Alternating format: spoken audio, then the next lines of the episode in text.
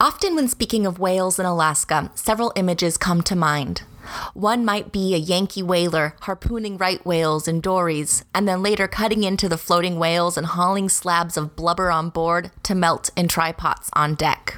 Barrels of oil were then shipped back to New Bedford or Nantucket and used to light houses and grease the gears of growing industries on the East Coast. Another image is that of Inupiaq whalers in open boats hunting in order to feed their communities in the Arctic. You might picture an entire village hauling a whale onto the ice and then happily butchering and feasting on this gift from the sea. But the Alutiiq slate lance on exhibit at the Alaska State Museum in Juneau evokes a different tradition entirely. Ya mm, ya mm, ya mm. Those are letters in the Russian alphabet incised down the face of this long and narrow lance. Each Alutiiq whaler had a special identifying mark that they put on their lances, so that when a whale washed ashore after dying, people would know who had killed it. It could be that these letters are the initials of the whaler, or they might have another meaning entirely, especially when considering that in Alutiiq society, whalers were shaman. They used rendered human fat and poisonous flowers to hunt their prey. The Alutiiq whaling tradition in itself is fascinating and worthy of exploring. However, there is more to this story those Russian letters. Here we also have the story of whaling in Russian America. You see, those Yankee whalers that you imagine, they were hunting for whales in Russian American waters. Of course, simultaneously, they were hunting for whales in indigenous waters. Moreover, the Alutiiq whaler who used that slate lance, he was hunting not only for spiritual reasons, not only to feed his community, but also to provision the Russian American company. I'm Alaskan historian Anjali Grantham. In this episode of Alaska Out of the Vault, we will explore the tradition of Alutiiq whaling and the history of whaling in Russian America. First, we will learn about Alutiiq whaling from a Kodiak archaeologist. Next, we will move on to speaking with an environmental historian of Russian America, who will talk about the ways that Russians utilized, managed, and attempted to profit from whales in Russian America. We'll also see how Yankee whalers cause problems for Russian America's administrators and Native people.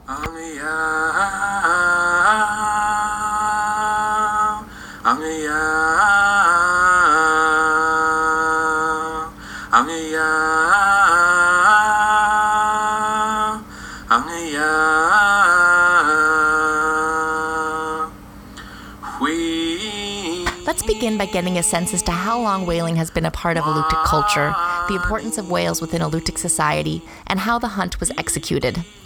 This is archaeologist Patrick Saltonstall. Patrick is curator at the Alutiiq Museum in Kodiak. Well, the earliest evidence for whaling, the actual physical evidence at, at a site called Crag Point over on uh, over in Anton Larsen Bay, we found a vertebrae with a slate lance in it, a whale vertebrae. So, you know that we know without a doubt that they were hunting whales as long, long ago as 2,500 years ago. And um, on that lance, were there identifying marks as well? No, just a little broken piece that had stuck, that you know, gone away in there and had broken off in, and, and he, he X-rayed it, and you could sort of see it sticking into the vertebrae. And how um, how important were whales in Alutiiq society? Very, very. Uh, they're you know they're a great deal of the food for every village, and they'd use the oil to store vegetables. Um, you know the those uh, chocolate lily bulbs. Um, they'd you know you dip fish in it you know oil was really important and so was the so was the meat and then also all the materials you got from the whale the sinew the whale bone you know it was all very important what would they um, use the material for um, I even gather, I can't remember where I found this, that, you know, the membrane from the tongue, they'd make a raincoat out of it. You know, um, you know, they, they, um, pretty much everything, um, you know, and baleen, we find lots made out of baleen. I've seen baleen nets, um, a whole storehouse right there in that whale on the beach. You could get all sorts of material from it. You'd use the, the, the ribs for making the house or making digging sticks, all sorts of things. Could you describe how the whales were hunted? basically a guy would go out in a kayak with it sometimes there'd be a, two people. You'd have an apprentice who might um, steer the boat. You know it would go out on flat calm days. You could hear and see all the water coming out of their spouts. And um, in the in june july was the best time in, into august. And you'd um, get as close to you as you could i think up like about 60 feet. And then you'd you'd aim for that side flipper that was the best place to get them or barring that, you get them a little bit back towards the tail. It would take longer to die if you hit them back there. And they generally tried to hunt young whales. Um, some evidence maybe the poison wouldn't work on the bigger ones. It wouldn't be enough to to paralyze that flipper. And they'd use um, mummy or human fat mixed with um, aconite, um, monkshood root. Aconite is found in monkshood flowers, a wildflower endemic to the Kodiak region. In our Western world, we like, of course, it's the it's the aconite that kills them. But I bet you, if you asked an, a hunter, he'd say, no, no, no, it's the mummy fat. You know, the the more important the person you you use the fat for, the, the stronger the poison. Yes, Alutiiq whalers would disinter the bodies of recently dead people and render the fat. Like Patrick said, they preferred to dig up the bodies of powerful people in their community. In fact, one of my favorite anecdotes from Russian America was recorded by Heinrich Johann Holmberg, a Finnish ethnographer who spent time in Kodiak in 1850. In his book, he described whaling rituals, writing, quote, the whale hunters preserved the bodies of renowned men in caves where they assembled prior to the hunt, carried the corpses to nearby streams, laid them in water, and drank from this water. A Kodiak whale hunter once told Baranov, the former chief manager of the colonies, after informing him that he regarded him as an outstanding man, quote, When you die, I will try to steal your corpse. End quote. How's that for a compliment? Basically, the Alutiiq whalers would render human fat and prepare monkshood, which contained the poisonous compound aconite. The whaler would then smear fat on the spear, and the lipids in the fat would bind the poison to the slate. Back to the conversation with Patrick, who continues to describe what happened once the poison spear entered the whale. And then when you struck the flipper, it would um, paralyze it. And so the whale would flip over and drown, basically. And at the Alutiiq Museum, we do have a a little um, hunting hat talisman, and I, I remember it, it, clearly depicts a whale, but I was like, it it didn't really make sense until I realized it was a whale upside down. You know, so that's a whale that's drowned, and that's sort of why you'd have that talisman on your hat to um, help the whale die. Here, Patrick recounts the report of another Kodiak visitor who observed whaling rituals. Over in um, Ugak Bay, and there was this woman asleep, or like pretending she was asleep in the corner, and he was like, "What? What's with that lady? why is she doing that? And um, he asked the manager, and she went. He went talked to her, and he goes, "Oh, her husband's out hunting whales, and she has to be like that so that the whale will fall asleep and die." Hmm. So there was a lot of a lot uh, more to it than just the hunting lance to kill a whale. It seems to have taken several days for the whales to die. Not only did rituals, like the wife pretending to be asleep, help to quicken the death in order to secure the whale, other actions were taken to try to keep the paralyzed whale nearby as it died. Would actually, once you struck the whale, you would take your kayak and go to the entrance to the bay and drag a bag of mummy fat across the bay so that the whale couldn't cross that line of the fat. Nonetheless, many of the whales drifted away. This is one of the practical reasons that whalers had their own marks incised on their lances, so that when a whale washed up on a shore far from home, others would be able to identify it as belonging to that hunter. Lances like the one with the Russian letters were virtually unchanged for 5,000 years. For at least 2,500 years, the Alutiiq had practiced whaling. But Patrick noticed a shift in the archaeological record, one that indicated that it was within the last millennia that whaling developed as a cult practice, one in which whalers live separately from the community. Can you ascertain ways that whaling shifted over time? Yeah, I think it did become like it was a secret society. It was sort of a, they were shamans who hunted whales. Um, you find all those lances in the sites early on and then they disappear. Like I know that in the late prehistoric period you do not find any whaling gear in a typical archaeological site. And that's because it's become it's kept in caves, it's kept in secret villages where people lived apart from the rest of society. Um, but I know they were still using those lances and we have a few sites where you do find these this gear and it's still made the same way it was 5000 years ago. It I think it was a practiced by the whole village 5,000 years ago, you know, and then I think it becomes sort of secret knowledge. Whales were clearly very important to Alutiiq society, and the whaling tradition was complex and imbued with rituals and spiritual practices that make it stand out in the region. Patrick and I only began to unpack the complexity of Alutiiq whaling here.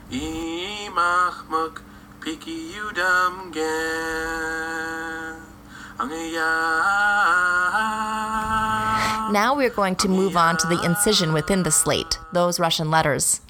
Today, we won't delve into the history of Alutiiq literacy, but it's important to mention that many Alutiiq people were literate in the Russian era. The Cyrillic alphabet, that is, the Russian form of writing, had been modified and new letters created to represent sounds in Suksastun, which is the Alutiiq language.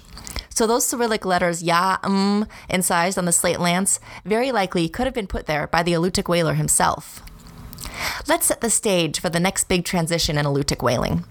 Imagine an Alutiiq whaler in a single hatch kayak in a bay in the Gulf of Alaska, wielding a slate spear, while simultaneously Russian explorers sail across the Bering Sea. Of course, Russians noticed from the outset, from the very first times in Alaskan waters, that it was full of whales. That's Ryan Jones, Associate Professor of History at the University of Oregon and author of Empire of Extinction Russians and the North Pacific's Strange Beasts of the Sea. Ryan notes that George Steller, a member of Bering's expedition and, as far as we know, the first non native to step foot on Alaska soil, came up with a wild plan to profit from Alaska's whales. And that was a point of interest for people like Steller. Uh, he was the first, really, to talk about developing a whaling industry. So, on his voyage uh, in 1741, 1742, he uh, noted, wrote back, you know, that the waters of Alaska were just full of whales and that be great policy to catch them somehow and ship them to Japan, uh, which was really probably a pretty terrible idea. Uh, needless to say, it didn't happen. In a way, it was a preview of what Russians, how they would deal with whales in Alaskan waters. It would always seem like there was a possibility of using these creatures to, to uh, transform the colony, uh, to make it more viable, to secure its future, uh, to make it a strategic pivot point in the North Pacific in the Far East and they always met with frustration. Although the ads were stacked against Russia when it came to converting whales into a commercially viable product to sell to other countries, they recognized that whales were extremely important as food and material within Alaska. On the other hand, and the Russians also noticed that you know, Aleuts, Alutiiq people as well, were expert whalers. And they noticed that these uh, people depended on whale products to a large degree. And so there, there's this kind of hidden history of actually pretty intensive use of whales and whale products throughout the history of Russian America. In fact, whale meat was absolutely crucial to the survival of Russians. You take the Krenitsyn Levashov expedition, 1764. They sail out, do some really shoddy work in mapping uh, and reporting back to St. Petersburg to Catherine what's going on here. Uh, dozens of their men starved to death and died of scurvy while they were anchored in, Unalaska. Those who survived survived mostly because of whale meat. Whale meat that they traded for were given uh, by Aleuts. Ryan details another story where the importance of whales for Russian survival becomes evident, one reported during Captain James Cook's trip to Unalaska in October of 1778. Um, there's American Marine John Ledyard goes on this this crazy trip by foot across Unalaska to locate the Russian settlement. He finally finds, uh, with with the help of some uh, Aleutian guides, he finds the Russian settlement there. He sits down for a meal with them. They serve him tea, yes, uh, but they also serve him whale meat, which he's a bit suspicious of. But it reveals the fact that actually Russians, on an everyday level, even though they were desperate for bread and vodka, were actually eating food that was supplied to them by Aleuts, and that to a large degree was whale meat. They even had a euphemism for whale meat. Uh, they called it kolonialnia pishi, or colonial foods. That included like uh, sea lion meat and whale meat. Um, so it was a it was a term which at least seems to me to be somewhat derogatory. These were foods you wouldn't eat in Russia, but it also hints at just the, absolutely the crucial nature of whale meat for Russian survival and for the ability to feed as many people as they were able to uh, during their time in Alaska. The Russian American company depended on Alutiiq and Aleut, also known as Unangan people, for most everything, including providing food and goods for Russian colonists and other natives who were impressed into the service of the Russian American company. Essentially, if whales were a central part to Alutiiq and Unangan diets and central to Alutiiq and Unangan material culture, tools, and goods, that meant that whales became critical to Russian diets, Russian material culture, and the goods of Russian America. Today, we won't detail the use of Alutiiq and Unangan labor by the Russian American company since it's covered in another episode. But to quickly rehash, the Unangan and Alutiiq people were the workforce of the Russian American company. They had to provide food, tools, garments, kayaks, pretty much everything to the company, which would then redistribute these goods through company stores. Debt was rampant. The internal economy of Russian America, in many ways, rested on the foundation of co opting Alutiiq and Unangan labor and goods. This included whales. They used it uh, to control Aleut and Alutiiq labor.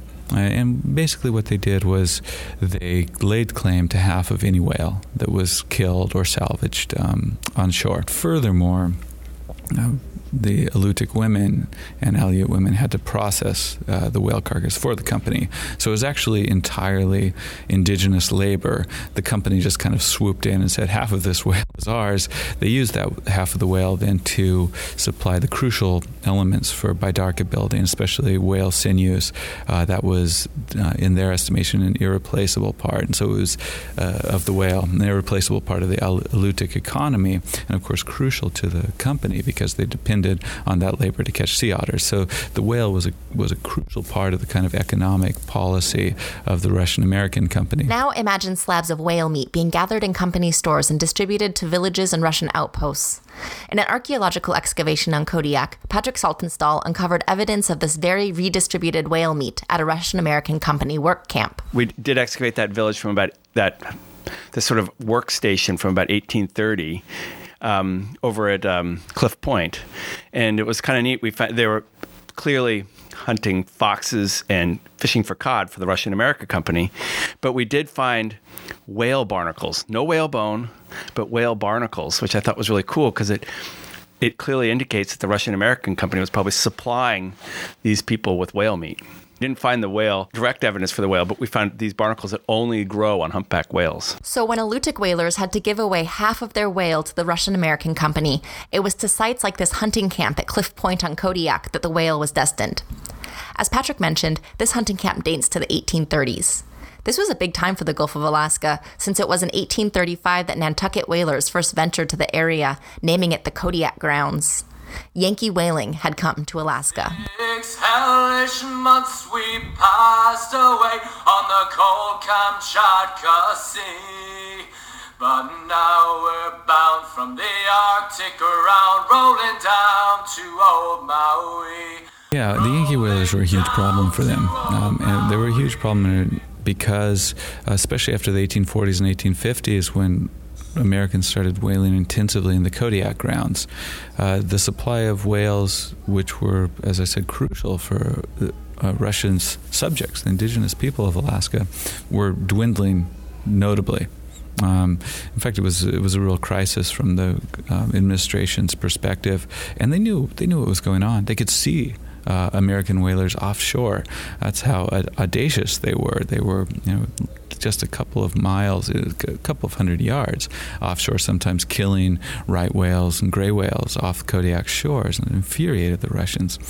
Um, the Russian American archives are full of protests against uh, predatory whaling by Yankees, and and there's um, there was some real. I think the Russian American company had a had a pretty valid claim.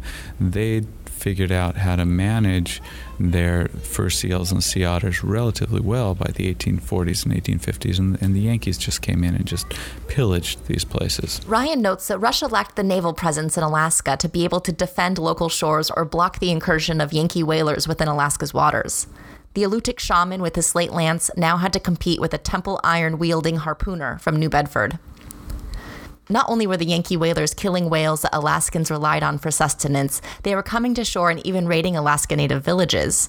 Oral histories recount this occurring at the village of Old Harbor on the southeastern side of Kodiak Island. Moreover, within the Alutiiq Museum's collection is an incised ulu, that is, the tool used to butcher salmon. Scratched onto the surface of the ulu is a double masted whaling ship festooned with flags, with trypots for rendering blubber on deck. To the ice and wind and rain. Them coconut fronds them tropical lands we soon shall see again. Our Stunsel's bones is carried away. What care we for that sound? It was only in the 1850s that Russia accessed the financing to start its own commercial whaling venture. The country partnered with Finland to create the Russian Finnish Whaling Company, hoping to compete with the Americans and exert some more control over the North Pacific. They they established this Russian Finnish whaling company with the hopes that this would finally be the solution to the problem. A bad time to start, of course, just as the whale populations are plummeting uh, throughout the North Pacific. Uh, and it should be said there was also not many Finns involved. They were involved in the financing, but the the crews, as was typical in the 19th century, were, were hugely cosmopolitan. Ryan explains that the captains were German, one of whom happened to be homicidal, and the crew were Portuguese, Americans, Hawaiians, Alutiiq, and Unangan. But the Russian Finnish whaling company ended mostly in failure. It was not very successful. Uh, it didn't only whale in Alaskan waters, also whaled a lot in the Russian Far East, but th- there were a number of problems. Uh, first of all, was this fact that they started whaling um, at a time when, when whale populations were going down. Uh, and then there was the unfortunate, from the Russian point of view, outbreak of the Crimean War. Uh, happened shortly after the first voyages were launched. The Crimean War was fought from 1853 to 1856. The conflict pitted the Russian Empire against an alliance composed of Great Britain, France, and the Ottoman Empire. One of the ships, uh, the Turku, named after the city where the uh, the company was founded. It was sitting in the Sea of Okhotsk when the outbreak of war uh, was announced. They looked around them. They saw 80 foreign ships uh, within sight, also whaling. Uh, and most of these were French and British, which were, of course, their enemies in the Crimean War. Uh, and the problem was that the mostly foreign whalers uh, defected. They didn't want any part of the risk that they were undergoing, especially uh, when they were on an or an enemy flagged ship during the Crimean War. Uh, so they, they started leaving as quickly as they could. Where, wherever they uh, touched land, no one wanted a part of this war. So the labor force just melted away. Uh, the main ship beached itself in Kodiak, uh, buried all of its whaling gear, hoping to recover it later. Then went on to Sitka. Uh, they hoped to leave, but that was at a time when uh, there had just been recently a, a Tlingit attack, and so they were forced to stay uh, to provide uh, defense for Sitka. Uh, no one was happy about this. In addition to the lateness of the enterprise and the Crimean War, Russian American company policies also limited the profitability of the Russian Finnish whaling company. the Russian American company knew that what was going on was really bad for the Al- Aleuts and the Alutiiq, and they knew that uh, starting a Russian company or a Russian Finnish company in this case would only exacerbate these problems. And so part of the agreement that the RFWC had to strike was that they had to be very careful about where they whaled. They were supposed to steer clear of the important places um, for uh, Aleuts and Alutiiq people. Um, these places were, uh, Karluk was one of the most important in the Shelikof Strait. That was a place where a lot of drift whales washed up. And the most important site um, by the way, was um, Spruce Island, the strait between Spruce Island and Kodiak. These places were like strictly off limits for the RFWC. They uh, they had to avoid them, which these were, of course, the richest places in whales. Um, so they were deprived of the richest whaling grounds. They were supposed to give a fair amount of the oil um, for local purposes as well as different parts of the whale. And so there, you, there was this kind of dual purpose that the, the company was supposed to serve. It was supposed to make money for the Russian Empire, but not harm uh, the Ala- Alaska's uh, native people at the same time, and that was a tricky balance. But it was uh, the fleet just melted away basically. Uh, they, they they tried to make a comeback, but after this this was a totally snake bitten company. Uh, they they went to Honolulu in 1859.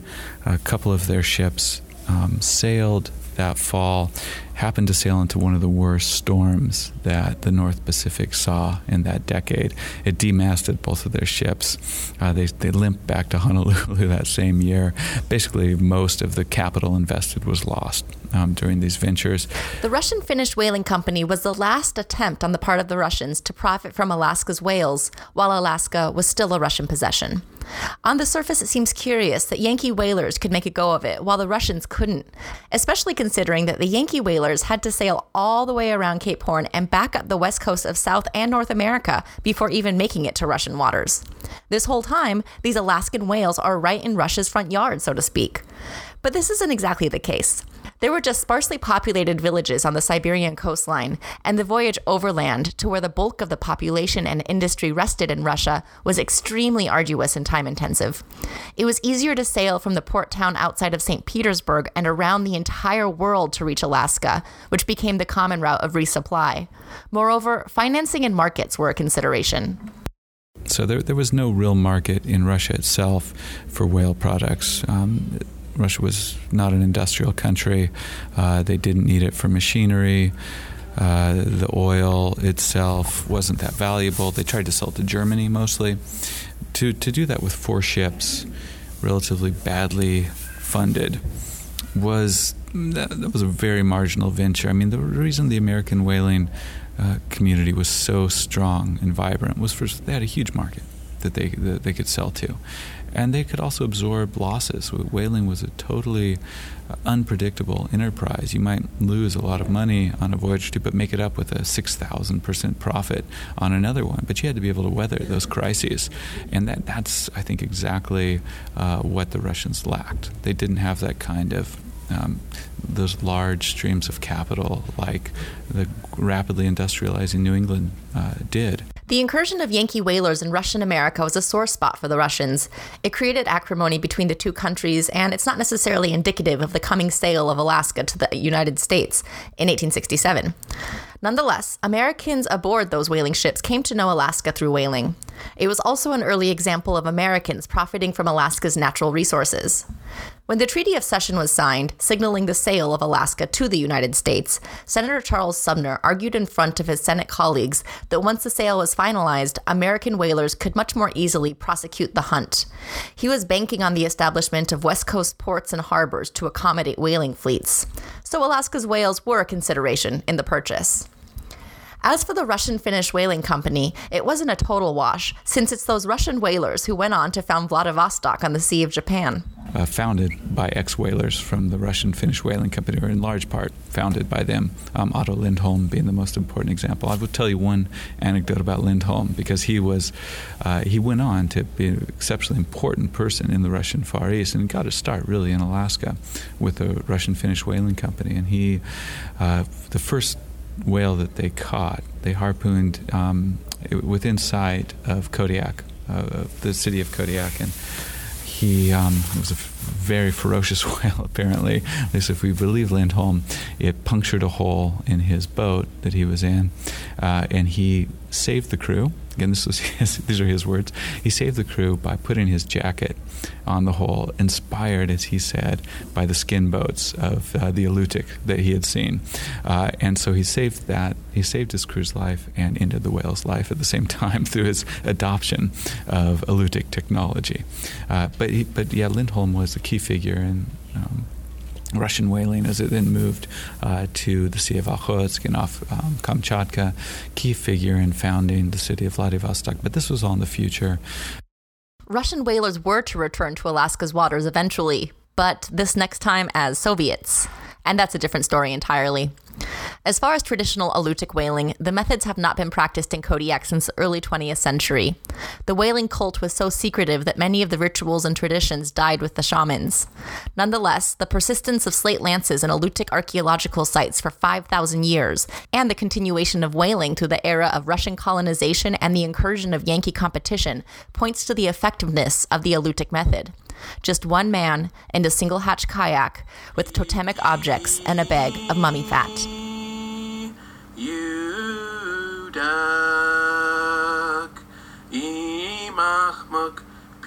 This episode of Alaska Out of the Vault is brought to you thanks to the support of the Alaska Historical Commission, the Alaska State Office of History and Archaeology, and the Alaska State Museum.